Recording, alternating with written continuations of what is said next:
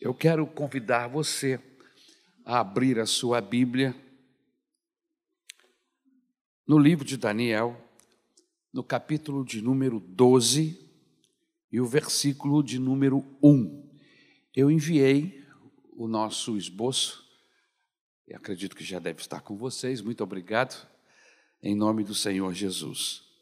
Neste capítulo 12, versículo 1 até o versículo 13, nós temos uma descrição do fim do mundo.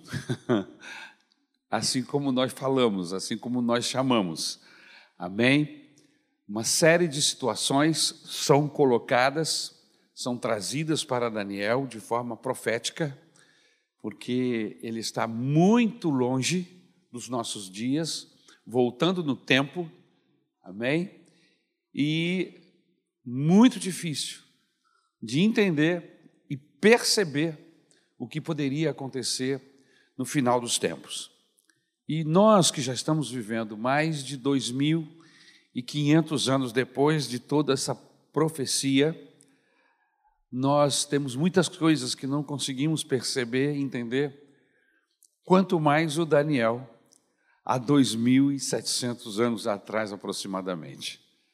Então, é uma palavra profética e nós vamos, no nome do Senhor Jesus, com a ajuda da Bíblia e do Espírito Santo, tentar trazer luz, claridade para este capítulo de número 12, derradeiro capítulo do livro de Daniel.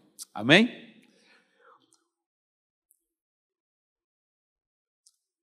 Antes de lermos, eu preciso dizer a você que o capítulo 12 de Daniel ele é uma sequência do capítulo 11. O anjo ainda está revelando a Daniel uma descrição do tempo do fim. E este texto do capítulo de número 12, ele é brilhante por causa da forma como ele descreve este fim. Deus, de uma forma muito especial, parece que levanta a ponta do véu e revela a Daniel como vai acontecer o fim da história. As cortinas se fecham e o fim desse drama é a vitória do povo de Deus. Amém? Vários eventos são descritos nesse capítulo de número 12. E esses eventos, eles são como balizas que vão nos direcionando no entendimento da história. Antes de ler, eu estou passando essas informações para você. O fim do mundo, vamos dizer assim, pode ser compreendido através do cumprimento de vários sinais. Engano religioso, guerras, terremotos. Né? O próprio maremoto que ocorreu em 2004, no mês de dezembro, entre 25 e 26, me parece, 26 de 12 de 2004, com mais de 60 mil mortos. Isso tudo são sinais, sinais evidentes de que estamos chegando mais próximo desses dias chamados de dias derradeiros e dias finais. Ok? Pestilências, apostasia, perseguições, esfriamento do amor, a pregação do Evangelho, o aparecimento do Anticristo, então são são sinais que vão afunilando, indicando a chegada desses dias difíceis que Daniel prevê aqui no capítulo de número 12. Mas vamos a alguns desses pontos importantes do texto. Amém? Mas antes disso, abra sua Bíblia, já deve ter aberto, Daniel, capítulo de número 12 versículo de 1 a 13. Amém? Deixe-me abrir aqui. Daniel 12, de 1 a 13, diz assim: Naquela ocasião, Miguel, o grande príncipe que protege o seu povo, se levantará. Haverá um tempo de angústia, como nunca houve desde o início das nações até então. Mas aquela ocasião, o seu povo, todo aquele cujo nome está escrito no livro, será liberto. Multidões que dormem no pó da terra acordarão, uns para a vida eterna e outros para a vergonha, para o desprezo eterno. Aqueles que são sábios reluzirão como o fulgor do céu, e aqueles que conduzem muitos à justiça serão como as estrelas para todos sempre. Mas você, Daniel, feche com um selo as palavras do livro até o tempo do fim. Muitos irão por todo lado em busca de maior conhecimento. Então eu, Daniel, olhei e diante de mim estavam dois outros anjos, um na margem de cá do rio e outro na margem de lá.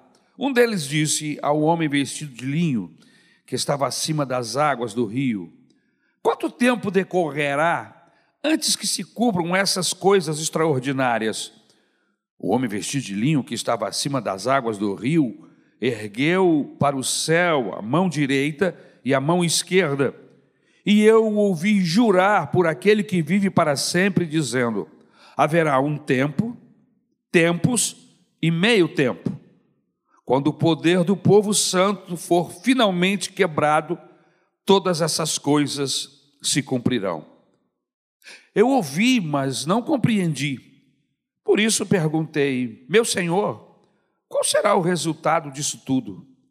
Ele respondeu: Siga o seu caminho, Daniel, pois as palavras estão seladas e lacradas até o tempo do fim.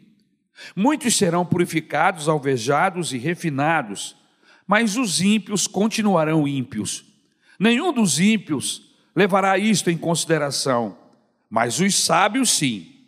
Depois de abolido o sacrifício diário e colocado o sacrilégio terrível, haverá 1269 dias. Feliz aquele que esperar e alcançar o fim dos 1335 dias. Quanto a você, siga o seu caminho até o fim, você descansará e então, no tempo dos dias, você se levantará para receber a herança que lhe cabe. Obrigado, meu Deus, pela tua palavra.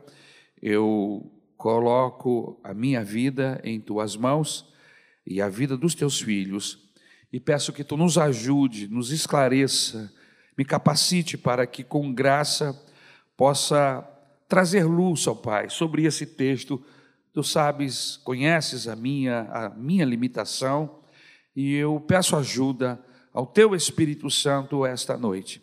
É no nome de Jesus que eu te rogo todas essas bênçãos. Amém. Eu estava falando em fatos marcantes, fatos estes que vão nos conduzindo, vão afunilando, afunilando para um momento maior, para esses dias difíceis no qual Daniel está profetizando. E eu gostaria já de colocar aqui no primeiro ponto esses fatos marcantes do fim.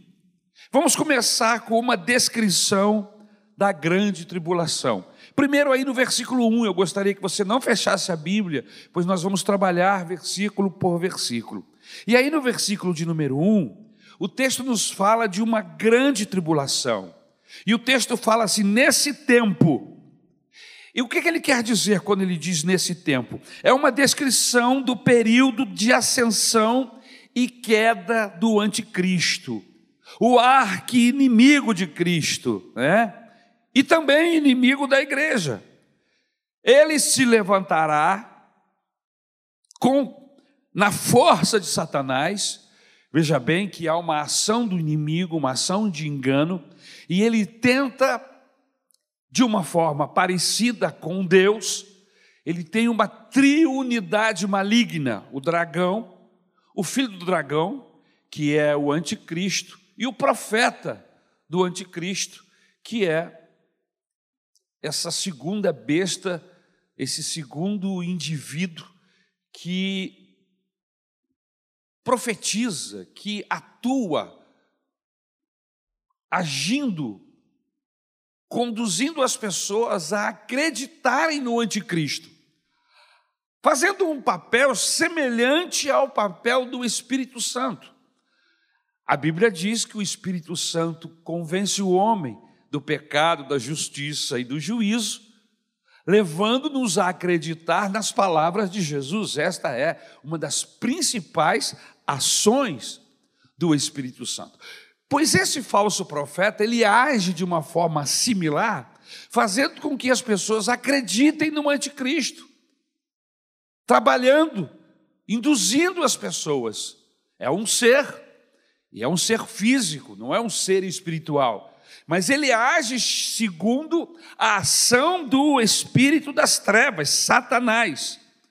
E ele se oporá a Cristo, querendo ao mesmo tempo ser adorado em lugar de Cristo. Se nós lermos o texto de 2 Tessalonicenses, capítulo 2, versículo de 3 a 4, nós vamos ver que o apóstolo Paulo nos alerta acerca deste indivíduo, o anticristo. Ele vai blasfemar contra Deus, ele vai magoar os santos do Altíssimo, assim como Daniel, capítulo 7, verso 25, fala desse, deste homem, desse indivíduo, e também no capítulo, versículo capítulo 11, versículo 45, que ele exige adoração. Então veja que, que este ser, ele, o anticristo, ele quer ser adorado por todo mundo, por todos aqueles que não têm o selo de Deus. Amém? Apocalipse, capítulo de número 13, versículo 8, fala que ele vai perseguir, ele vai envolver a população do mundo e gerar nestas pessoas um ódio para perseguir, para matar, para destruir aqueles que têm o selo de Deus. É muito importante que você saiba, e eu quero abrir um parênteses aqui para dizer que nós estamos trabalhando em um tempo onde a igreja não está mais aqui, ok? A igreja foi arrebatada. A igreja está com o Senhor, mas aqueles que aqui ficarem, tanto os que não subiram, não eram fiéis ao Senhor e não foram arrebatados, segundo a orientação bíblica, são muitos esses que vão ficar para trás. Se nós levarmos em conta a parábola que o Senhor Jesus conta sobre as dez virgens, cinco prudentes e cinco imprudentes, Nesta parábola, 50% fica para trás, porque esta parábola está falando da passagem do noivo, e somente aquelas que, embora dormiram junto com todas as outras, mas como elas tinham azeite, quando o noivo passou, elas foram e entraram na festa, nas bodas do noivo. Esta parábola está fazendo um paralelo da chegada de Jesus, do convite do Senhor Jesus a todos aqueles que são seus seguidores. Mas na parábola, cinco dessas dez são imprudentes não tinham azeite suficiente, e porque não tinham azeite e as outras não puderam repartir o azeite que tinham, porque também tinham pouco e não era suficiente, e elas disseram assim: Nós não podemos compartilhar o azeite que temos, não sabemos a hora que o noivo vai chegar. Vai que a gente reparte com você e a gente também fica sem. Então corram e tentem comprar azeite antes que o noivo chegue. Na parábola não dá tempo. As virgens saem para comprar azeite, mas quando retornam, já é tarde demais, o noivo já passou, e elas correm e batem na porta e dizem: Deixe-nos entrar. E alguém diz: não é possível entrar. O noivo já entrou e fechou a porta. E aquelas cinco virgens imprudentes ficam fora do gozo das bodas daquele casamento, fazendo uma alusão a todo um grupo de pessoas que nunca dão ouvidos, que estão envolvidos com a religião, até andam com a Bíblia, fazem estudos e até frequentam escola bíblica dominical, mas não são fiéis. É muito importante que a gente saiba, e eu não estou aqui esvaziando é, a questão do ensino na igreja, pelo contrário, nós estamos dando ênfase, mas não adianta nada nós estudarmos, recebermos luz de Deus e não guardarmos essa luz, e não guardar fidelidade. A fidelidade é importante dentro desse processo de espera da volta do Senhor Jesus. Não adianta eu estar com um pé na igreja e o outro no mundo. Não adianta eu, por um tempo, estar servindo a Deus e um outro tempo estar longe das orientações e do serviço do Senhor. O importante é que sejamos fiéis. Por isso, o texto bíblico, quando fala de fidelidade, diz que nós devemos guardar a nossa coroa, guardar o que temos até o fim. Você não tem que ser fiel durante 30 anos, você não tem que ser fiel até completar 75 anos. Irmãos, eu não sei quanto tempo eu vou viver, mas a Bíblia diz assim: ser fiel até a morte. Então a coisa, irmãos, é séria. Então eu não posso brincar, eu não posso tosquenejar, como diz o Salmo de número 121, dormitar. Não, eu tenho que ficar, como diz o texto, Jesus diz: andem, andem, andem, porque é noite, é noite, vocês eh, trabalhem enquanto é dia, porque a noite vem quando ninguém pode trabalhar. O apóstolo Paulo, quando trata desse assunto, ele diz ainda que a gente na nossa caminhada não andemos como bêbados, como desequilibrados, mas andemos na luz, enxergando e vivendo aquilo que a luz está nos mostrando, a palavra de Deus. E aí a gente chega à conclusão que, pelo menos, levando em conta a parábola da, das dez virgens, 50% ficaram para trás. Que isso, pastor? Mas Jesus não fala só isso. Jesus diz que dois estarão no campo. Um será tomado e o outro será deixado. 50%. A Bíblia ainda diz o quê? Dois estarão numa cama. E um será deixado e o outro será tomado. 50%. Dá uma olhada aí, irmão. Qual parte que você está? Qual 50% que você está? Isso é uma coisa minha, tá, irmãos? Não estou dizendo que vai ficar 50% da igreja, não. Eu estou apenas dizendo que os textos que a Bíblia Sagrada me mostra, que são alusão ao retorno, que fazem alusão à volta de Jesus, 50% está ficando para trás. Isso nos textos. Eu não estou dizendo que isso vai acontecer de verdade, tá, irmão? Estou só usando o que a Bíblia Sagrada me dá como informação. Estão entendendo? Não vai sair pregando por aí que o pastor Ari disse que 50% da igreja vai ficar para trás, porque eu não disse isso. Amém? Eu estou dizendo que no texto bíblico, e você conhece os textos que eu citei, 50 ficaram para trás, né, Lucas? É isso mesmo, minha conta? A pergunta é: em qual 50% eu estou? dos que vão subir ou dos que vão ficar para trás?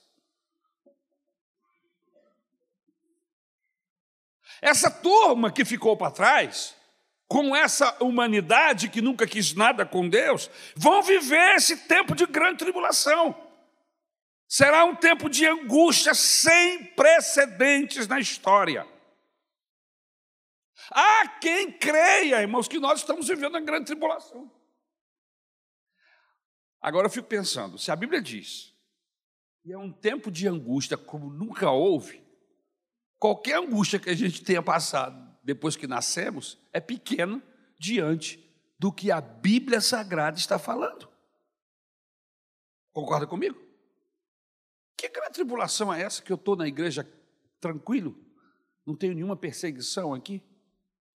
Que grande tribulação é essa? Ah, pastor, mas teve uma peste. Teve uma. É importante que você pense uma coisa. Quando a gente fala de grande tribulação, a gente está falando de eventos locais. Eu estou falando de eventos mundiais. Ao mesmo tempo. É uma tribulação que vai envolver todo o planeta, não é a parte sul ou norte, não é apenas acima da linha do Equador ou abaixo, ou é no quadrante de baixo ou no quadrante de cima, é em todo o planeta. A grande tribulação se configura, por quê? Porque vai ser em todo o planeta. Em nenhum momento nós tivemos todo o planeta debaixo de um bombardeio. Embora agora, nesta Covid-19, nós tivemos uma peste que abraçou todo o planeta. Mas acontece que a Bíblia não fala só que é a peste. A Bíblia fala em terremotos, em maremotos. A natureza, tudo ao mesmo tempo. Peste, terremoto, maremoto, ação do diabo, tudo ao mesmo tempo. É agonia. É dias de grande agonia.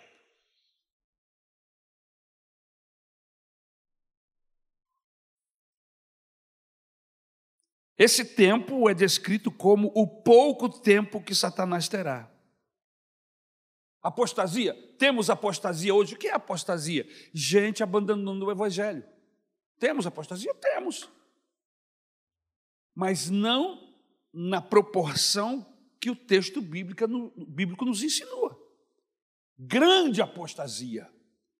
O texto fala de o amor esfriando, um esfriamento, abandono do Evangelho, pessoas deixando de, de seguir a Jesus para viver segundo os, os ditames do mundo.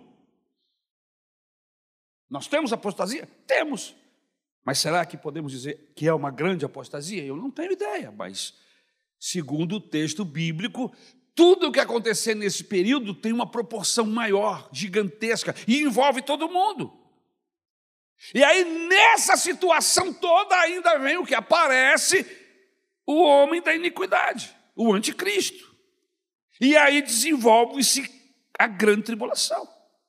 Então Daniel vê não apenas a perseguição do anticristo, mas também o seu fim, a sua derrota segundo Daniel, capítulo 11, versículo 45. Os dias mais tenebrosos que a história já pôde contar. Ou os dias mais tenebrosos da história ainda estão para vir. Algumas pessoas usam a frase o melhor está por vir, mas neste caso aqui o pior está por vir. Nós estamos caminhando, irmãos, morra abaixo. A coisa está desengr... como é que se fala? Desengringolando. A coisa está se deteriorando. Em todos os sentidos. O ponto 2 nos fala de uma descrição do grande livramento do povo de Deus, versículo de número 1. Um.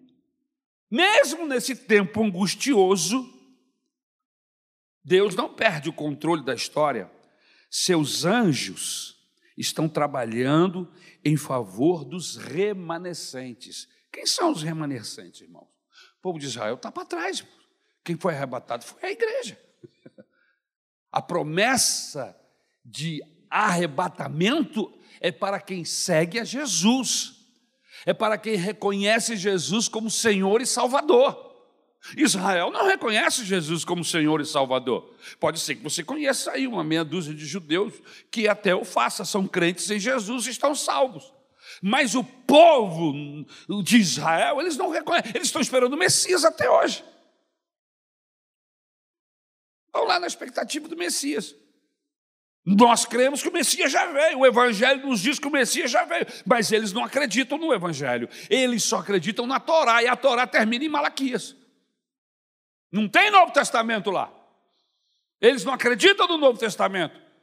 Para eles, o Novo Testamento é apócrifo. Mas nós cremos, com muitas infalíveis provas, segundo o Evangelho de João e Atos dos Apóstolos, que Jesus esteve aqui, o Filho de Deus andou entre nós, fez milagres, ressuscitou mortos e fez algo tremendo conseguiu, pelo seu sacrifício na cruz, abrir a porta do céu para todo tipo de gente, gente ruim, gente pecadora, desgraçada, miserável, assim como eu e você. Agora em Jesus, lavados, remidos pelo seu sangue, nós temos acesso ao Pai. E segundo João, aleluia. Ele nos fez filhos de Deus irmãos de Jesus Cristo. Aleluia. Veio para os céus, mas os céus o rejeitaram. Mas a todos quanto receberam, deu-lhes o poder de serem feitos filhos de Deus. E o apóstolo Paulo, quando fala sobre isso, diz que, como filhos, irmãos de Cristo, filhos de Deus, Deus vai deixar herança para o filho, e nós seremos co-herdeiro. O que, o que é um co-herdeiro? Co-herdeiro é o que herda junto, aleluia. Essa graça é para a igreja, não é para Israel. Jesus arrebatou a igreja, Israel ficou para trás. O plano de Deus aqui nesses 2022 anos de graça, de porta escancarada, o relógio de Deus parou em relação a Israel. Nós estamos vivendo um lapso, um tempo entre parênteses, tem 2022 anos que tem um silêncio de Deus em relação a Israel. Estamos vivendo, segundo o apóstolo Paulo, o tempo dos gentios, que somos nós. Aleluia. Segundo o apóstolo Paulo, e é maravilhoso, nós fomos enxertados na videira verdadeira. Aleluia. A gente era videira brava. Mas fomos enxertados na oliveira. Era oliveira brava. Oliveira brava, irmãos, não dá nada. Ocupa espaço, mas não dá nada. Mas quando nós somos cortados e enxertados, e você já deve ter visto como é que funciona um enxerto, você pega, tem um corte certinho com a navalha, e você coloca exatamente no local próprio, na outra oliveira. E a seiva, tudo aquilo que a oliveira começa a entrar nesse galinho que foi enxertado. E aquilo que estava morto, que não dava fruto porque era doente, por causa do pecado, ligado a esta videira, essa oliveira verdadeira, começa agora a gerar frutos. Nós estamos em uma condição tão excelente que o apóstolo Paulo diz assim: e você não pense, porque vocês fazem parte da igreja, que vocês agora vão ficar fazendo deboche, mangando, criando problema. Lembre-se, se o Senhor não teve nenhum problema em separar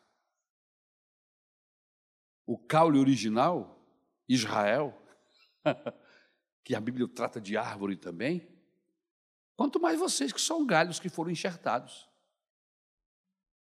Então nós somos levados pela Bíblia Sagrada a amar Israel e orar por Israel, porque a salvação vem de lá. Jesus é judeu. Amém? E o plano de Deus era salvar eles e a partir deles o mundo. Mas eles falharam no processo e Jesus arrombou a porta e disse: Não, vou abrir para todo mundo. E aí entrou eu e você nesse negócio abençoado, aleluia. Louvado seja o nome de Jesus.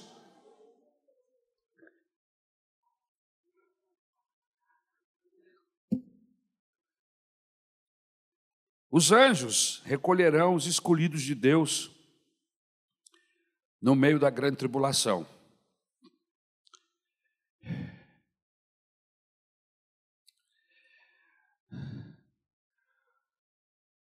Agora, o que nós entendemos é que o povo de Deus, no caso Israel, não será poupado da grande tribulação, mas na grande tribulação.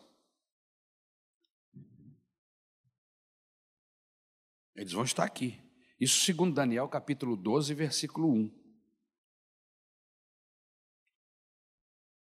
Se você voltar ao texto, vai lá. Naquela ocasião, Miguel, o grande príncipe que protege o seu povo, se levantará. Haverá um tempo de angústia, como nunca houve desde o início das nações até então. Mas naquela ocasião, o seu povo, todo aquele cujo nome está escrito no livro, será liberto. Ou seja, o que nós temos entendimento aqui é que eles não serão libertos, não serão salvos da grande tribulação, mas serão salvos na grande, no meio delas. Ou seja, no tempo da maior e mais intensa perseguição contra a igreja, é que o Senhor, ou melhor, contra o povo de Israel, é que o Senhor libertará, entrará com ação, aparecerá para abençoar esta igreja. Amém? Louvado seja o nome do Senhor. Me dê um segundinho para que eu possa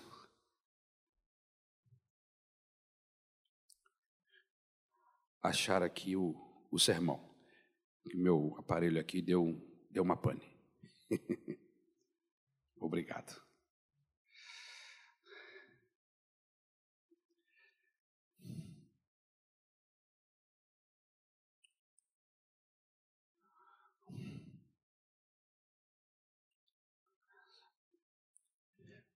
O ponto de número 3, nós temos uma descrição da salvação pela graça. Há uma distinção aqui entre os salvos e o perdido. Eu não sei se o, se o esboço.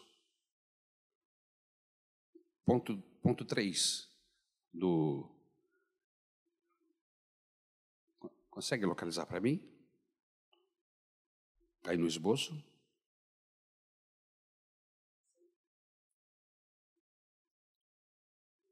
É.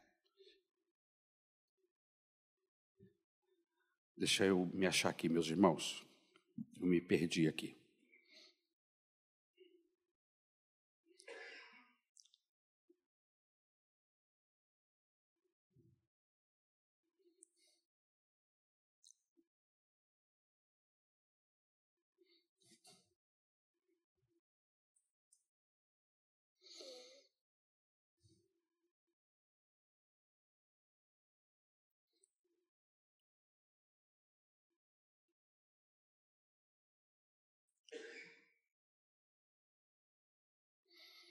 Vamos lá.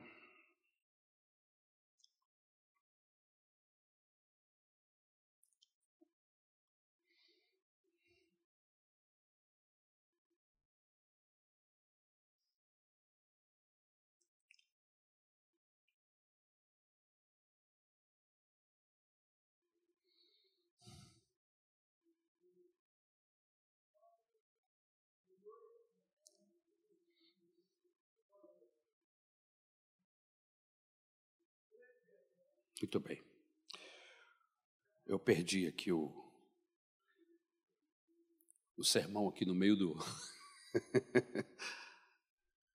no meio dos outros inscritos.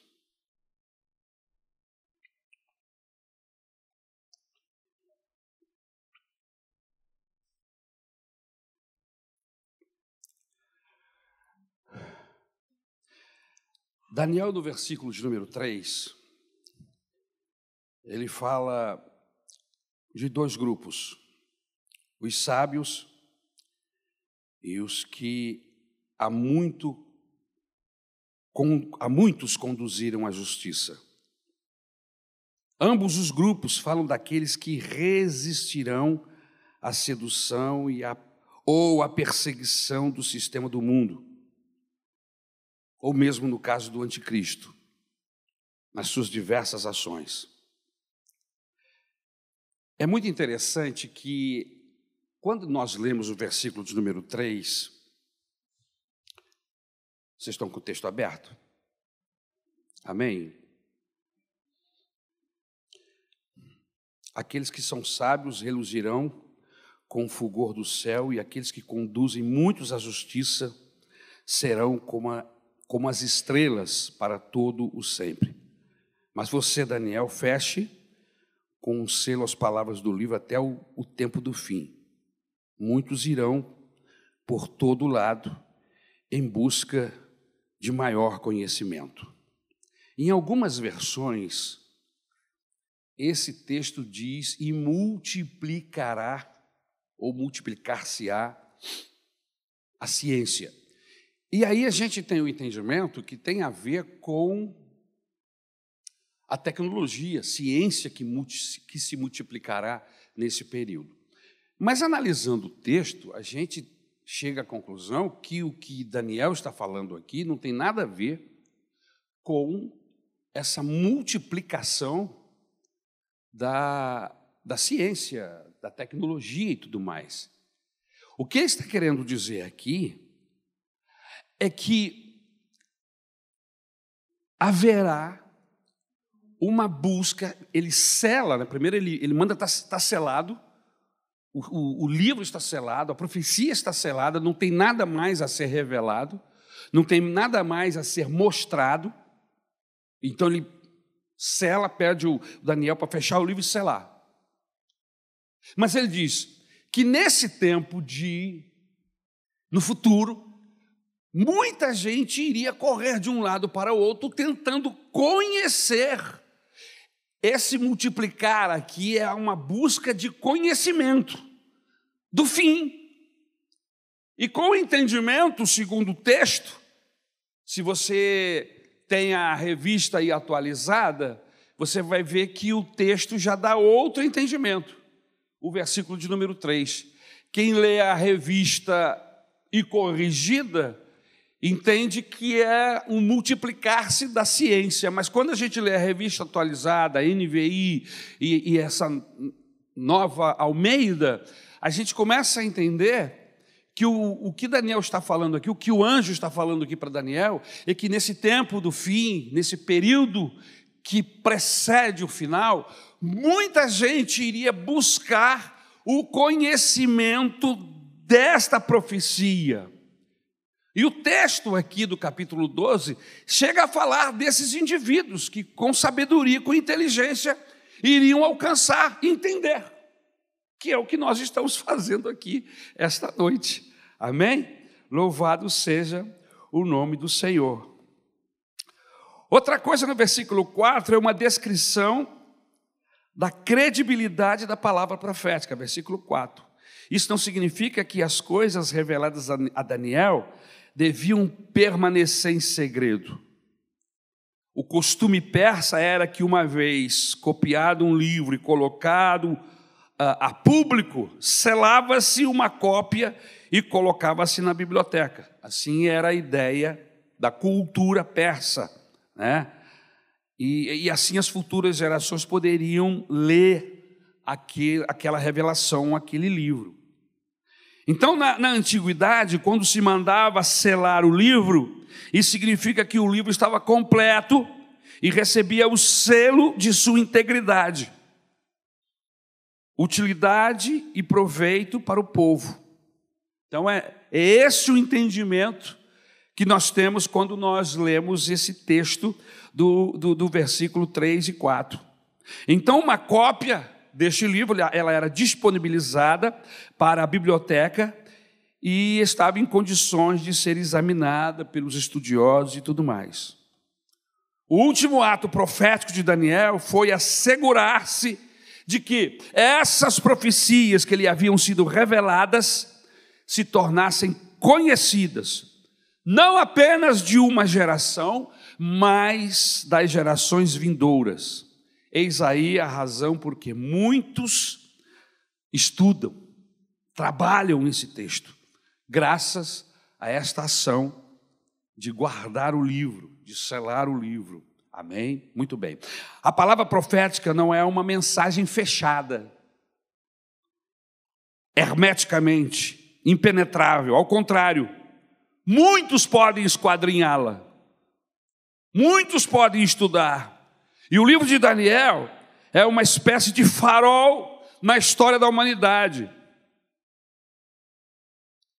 Por quê? Porque esse livro aponta para frente, escreve sobre o futuro. E ele nos contou a história antes dela acontecer. Então, o livro de Daniel nos mostra que Deus é quem ele está conduzindo a história para um fim glorioso, para o cumprimento de tudo aquilo que ele vem anunciando através da Bíblia, através dos seus profetas.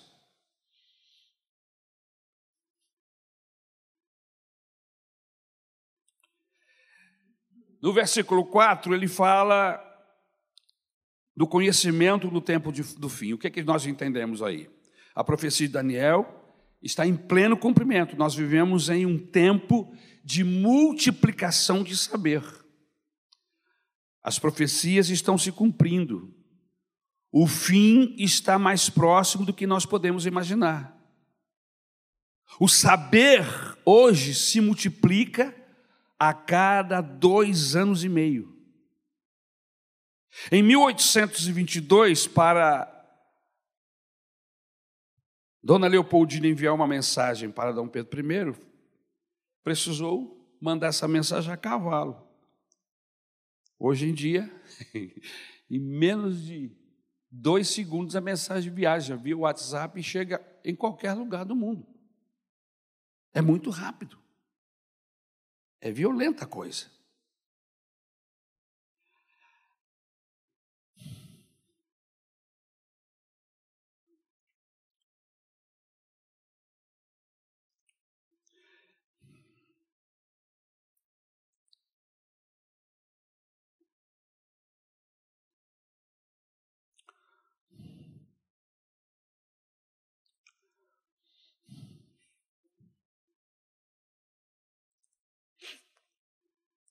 Quando se dará o tempo do fim? Versículos 5 e 7.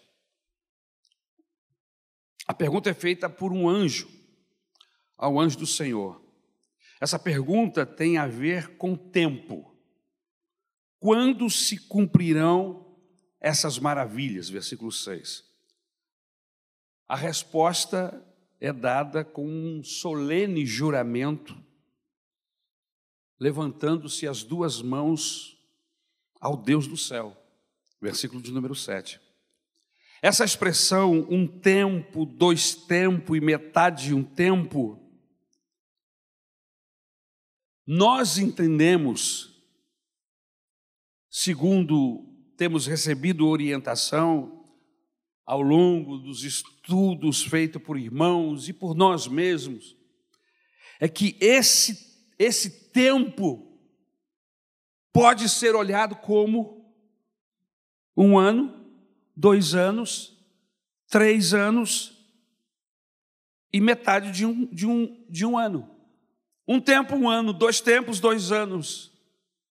Dois mais, dois mais um, três, e metade de um tempo, três, três anos e meio. Então, nós entendemos que esse período denominado, chamado de grande tribulação, tem um período aproximadamente, segundo entendemos, de três anos e meio.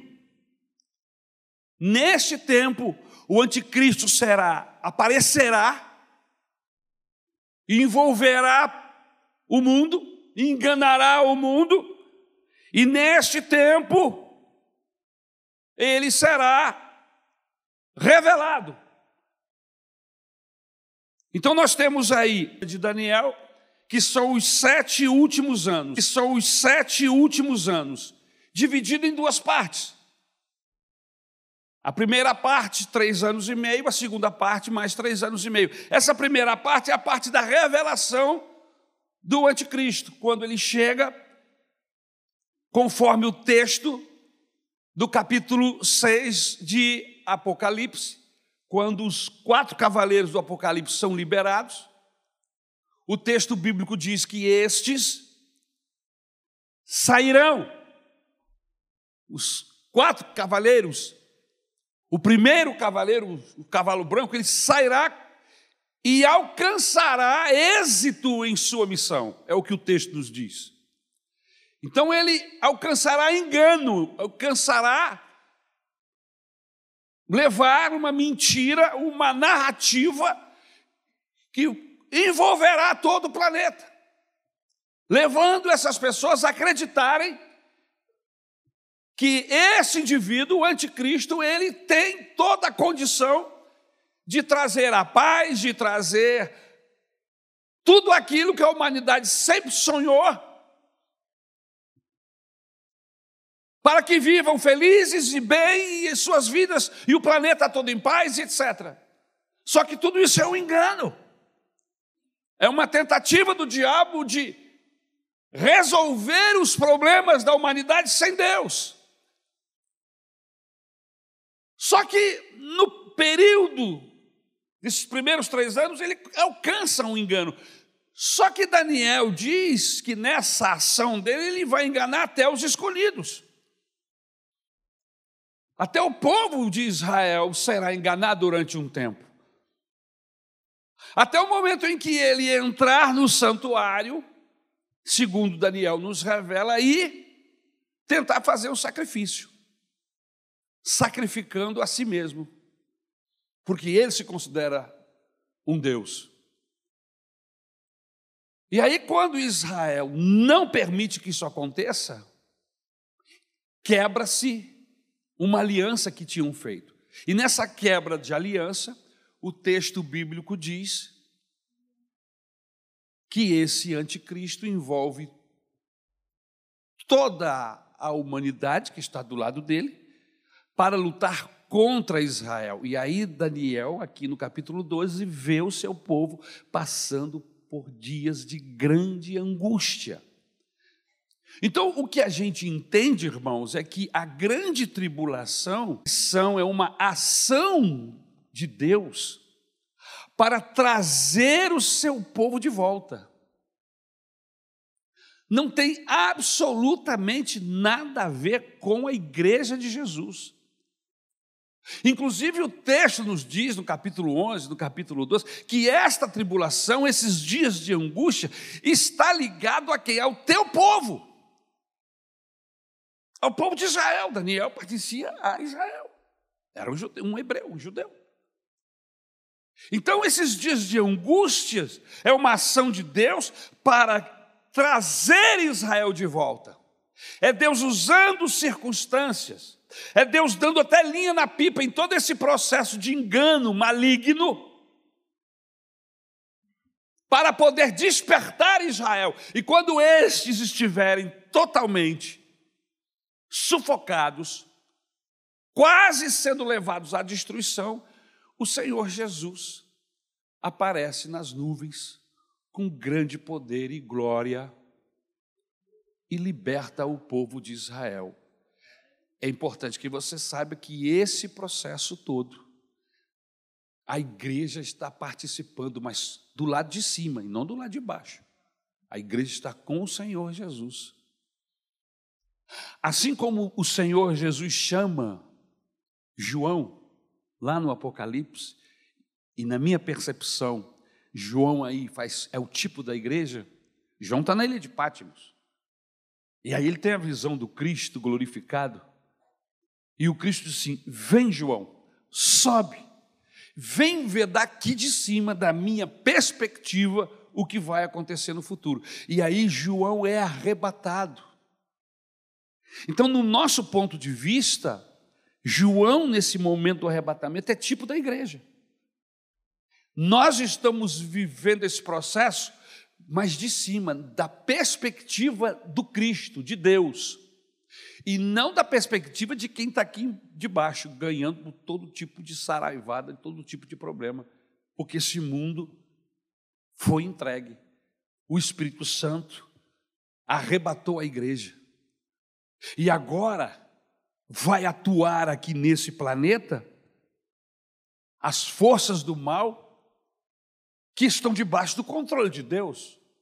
Ele não vai poder fazer tudo o que quer. Deus vai intervir em momentos próprios que ele já determinou, como no caso das testemunhas, das duas testemunhas que são enviadas por Deus, são intervenções de Deus em meio a esse processo de angústia.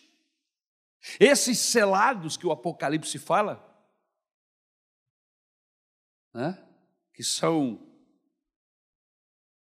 doze, cento e 144 mil.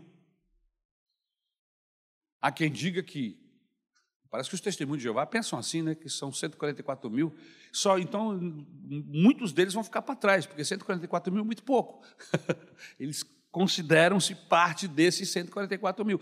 Mas o que nós percebemos aqui é que são pessoas de Deus dentro do povo de Israel que serão chamados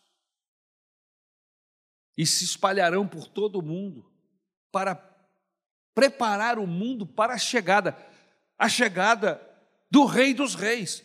Assim como João Batista foi enviado na frente de boas novas, o Evangelho do Senhor Jesus, e aí, seis meses depois, Jesus aparece no cenário. Da mesma forma, esses 144 mil estarão anunciando durante um período, esses selados, o inimigo não vai poder tocá-los enquanto eles não cumprirem esta missão.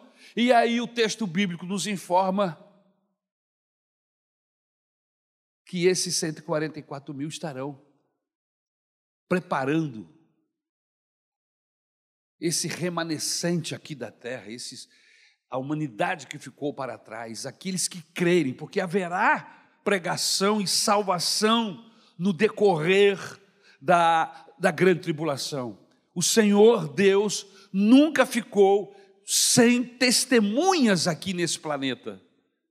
Em, todos, em todas as eras, em todos os tempos, ele sempre teve gente dele, representante dele aqui.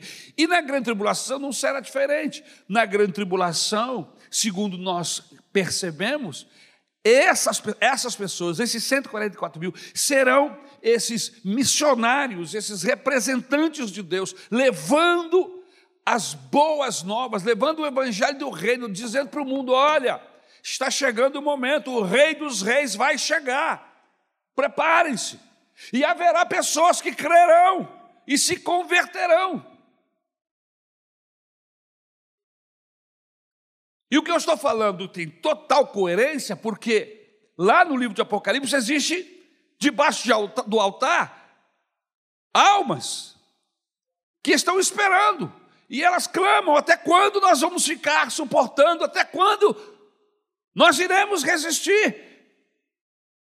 E aí o texto bíblico diz que o Senhor diz: até que se cumpra o número daqueles que serão salvos. Quem são esses? Aqueles que estão vindo da grande tribulação. Então a gente entende que haverá salva, é, salvação neste período de grande tribulação. Mas esta salvação custará um preço bem maior do que eu e você podemos imaginar. Nós somos salvos pela graça? Sim. Somos salvos por causa do Senhor Jesus? Sim. E os que estiverem nesse momento na grande tribulação também serão salvos pelo sacrifício de Cristo? Sim, também pelo sacrifício de Cristo. É necessário crer no Senhor Jesus para ser salvo. Só que não é essa molezinha que nós estamos vivendo hoje. Nós estamos, estamos falando de uma grande tribulação, nós estamos falando de uma perseguição, nós estamos falando de, de, um, de um triunvirato maligno que está perseguindo todo aquele que confessa qualquer tipo de ligação a Deus será perseguido, não necessariamente o evangélico, mas todo aquele, seja católico, seja evangélico, que crê no Senhor Jesus Cristo e que não tiverem sido arrebatados, vão padecer, vão passar por essas angústias e sofrerão dano, até de morte. Então, se você não consegue ser fiel agora, com a porta da graça, com a ajuda do Espírito Santo que está derramado na igreja, com a palavra de Deus e tudo mais, como você vai alcançar? Porque outro dia eu estava conversando com um grupo de pessoas e, e eu entendi que alguns daquele grupo estavam já pensando assim: bom, se eu ficar com o conhecimento que eu tenho, eu vou me safar. Eu vi que eles discutiam e estavam meio que buscando alternativas. Não, vou pegar a Bíblia, eu vou ler. Só que esse entendimento que nós temos da Bíblia aqui, meu irmão, ó, o Espírito Santo vai atuar nesse tempo? Vai, mas sobre esses 144 mil. Vai atuar de uma maneira mais restrita e não derramada como nos nossos dias. Então será importante que você saiba que a melhor coisa a fazer é ser fiel a Jesus hoje. É andar com Jesus hoje e não ficar esperando se por acaso você não subir, não for arrebatado, uma alternativa B. Ela existe? Existe. Mas a que preço? A que preço? já que o mundo estará vivendo dias de grande angústia, todos que estiverem aqui. Então é muito importante que essa profecia de Daniel, que nós abracemos, que nós viemos a crer.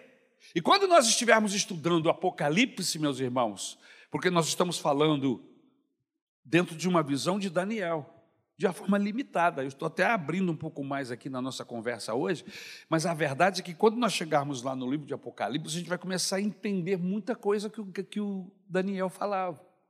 Porque o Daniel ele tem uma percepção de longe. São acontecimentos globais, gerais. Já o Apocalipse ele, ele focaliza detalhes. É, João tem uma visão de mais perto mais próxima, com mais detalhes.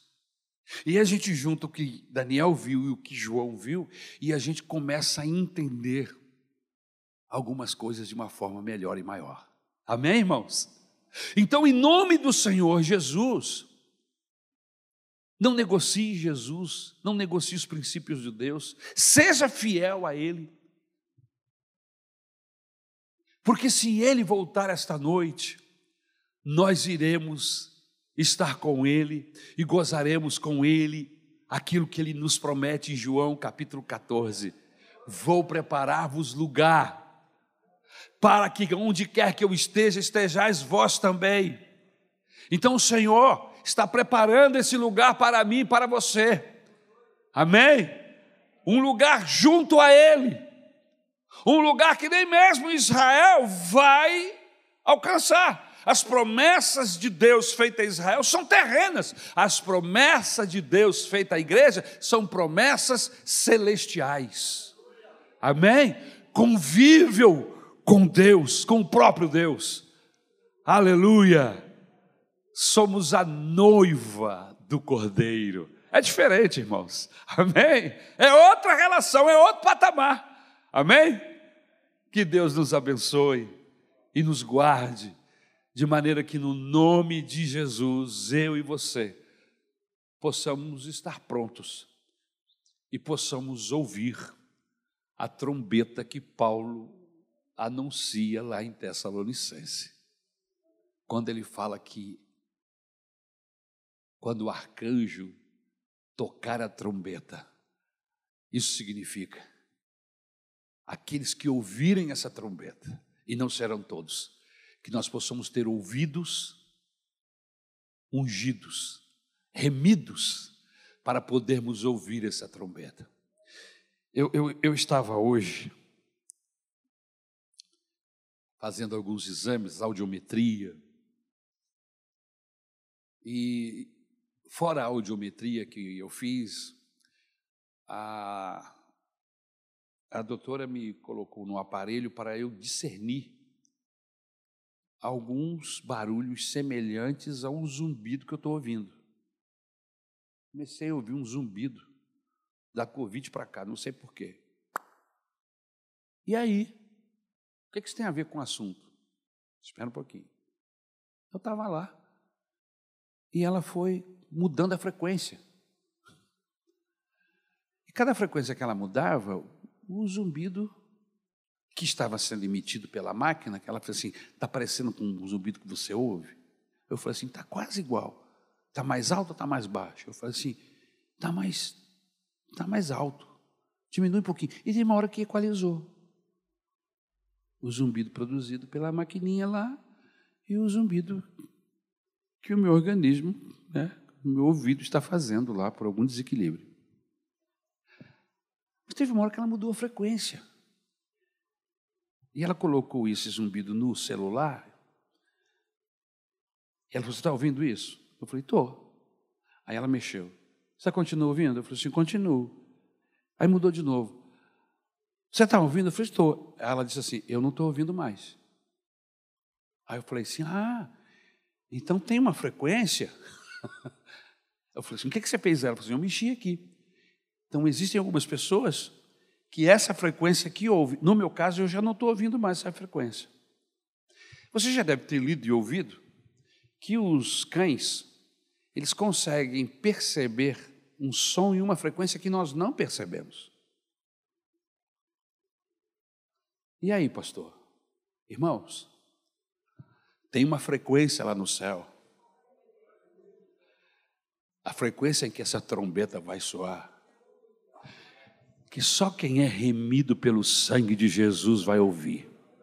Só quem é remido pelo sangue vai ouvir.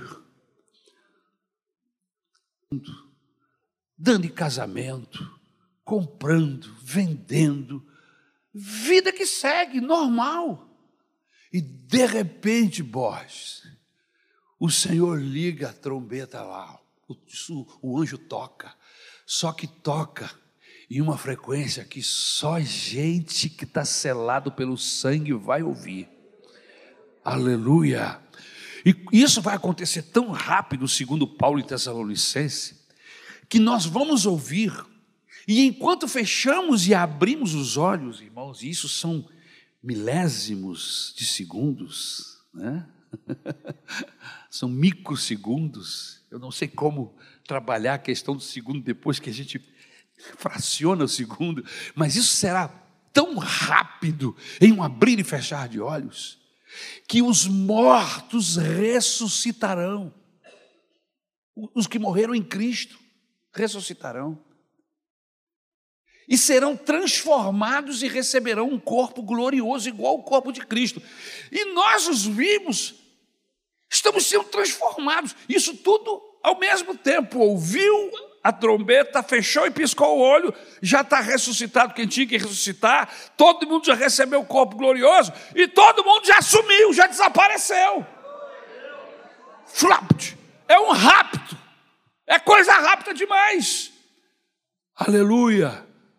O mundo só vai perceber a ausência, não vai saber como, não tem como explicar. O que, que aconteceu? Ah, já andam dizendo por aí que virá um, um, um, uma nave espacial aí, entendeu? De outro planeta, e que vai raptar uma quantidade enorme de pessoas aqui da terra. Isso já é conversa do inimigo, para o povo acreditar nisso. Mas nós que somos de Jesus sabemos que não tem nave conversa nenhuma. É Jesus que vai aparecer nas nuvens para chamar a sua igreja, aleluia. E subiremos ao seu encontro, e nunca mais voltaremos para esse planeta, aleluia só retornaremos aqui com Jesus, mas em outro corpo, um corpo semelhante ao dele, aleluia. Mas por que que nós temos que ser transformados, pastor? Porque esse corpo aqui, irmão, não suporta a presença de Deus. A Bíblia diz que Deus é fogo consumidor. Se a gente chegar assim na presença de Deus com esse corpo aqui de barro, a gente é desintegrado. Por que, que nós vamos receber um novo corpo? Para poder suportar, para poder experimentar, para poder usufruir, para poder gozar da grande, poderosa presença de Deus, sem sofrer dano algum. Por isso que seremos transformados. E quando formos transformados, nós não seremos mais sujeitos à morte, como é esse corpo. Não teremos mais dores. Amém? Aleluia! Não teremos, estaremos mais limitados ao tempo e ao espaço. Teremos um corpo semelhante ao corpo do Senhor Jesus Cristo. E com Ele viveremos para sempre. Vamos ficar de pé em nome do Senhor Jesus. Aleluia.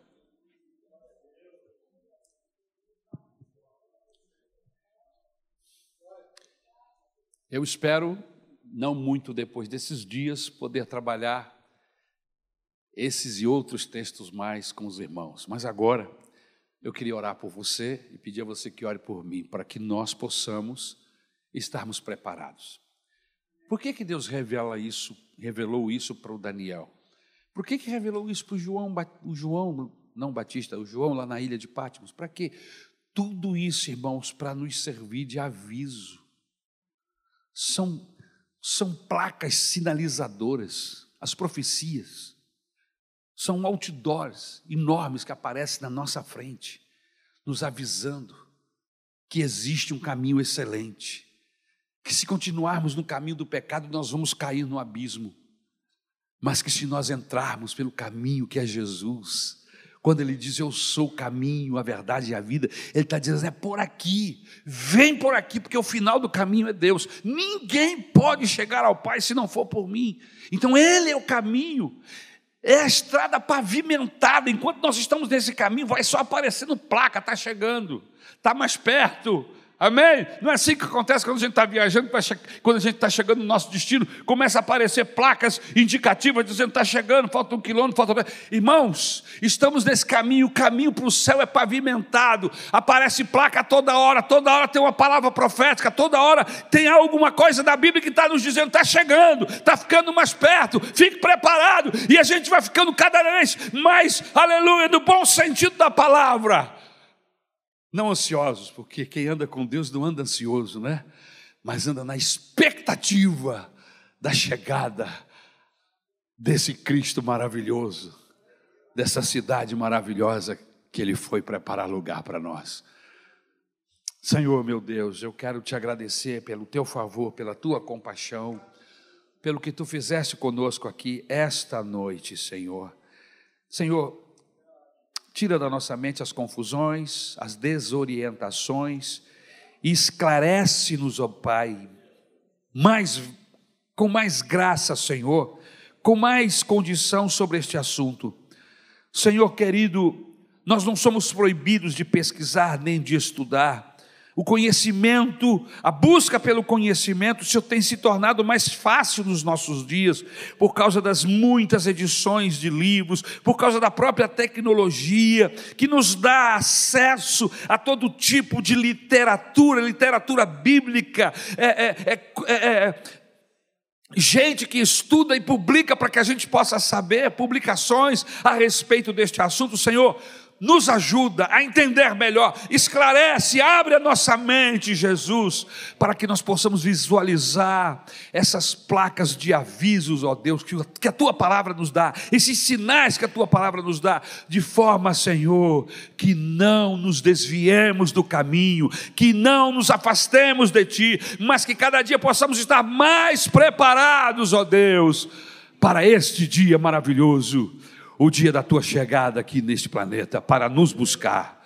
Senhor, guarda-nos por amor do teu nome. Livra-nos de pecar contra ti, pecar contra a igreja, pecar contra o irmão, contra a nossa família. Senhor, guarda-nos de pecar contra ti. Nos dá temor de ti, Senhor. Enche o nosso coração de temor de ti. Senhor, nós oramos pelos nossos filhos, oramos pelos nossos netos, Senhor querido, por amor à tua palavra, Senhor, a tua palavra diz que por causa do justo, a sua descendência é abençoada, Senhor, abençoa a nossa descendência, que nenhum fique para trás, mas que possam ter a oportunidade de se arrepender, ó Deus, e de se converter a Ti, Senhor querido. Nós queremos os nossos filhos, os nossos netos, a nossa descendência, Senhor. Salva por Ti, Senhor. Abençoa, segundo a Tua palavra, a nossa descendência, por amor ao Teu nome.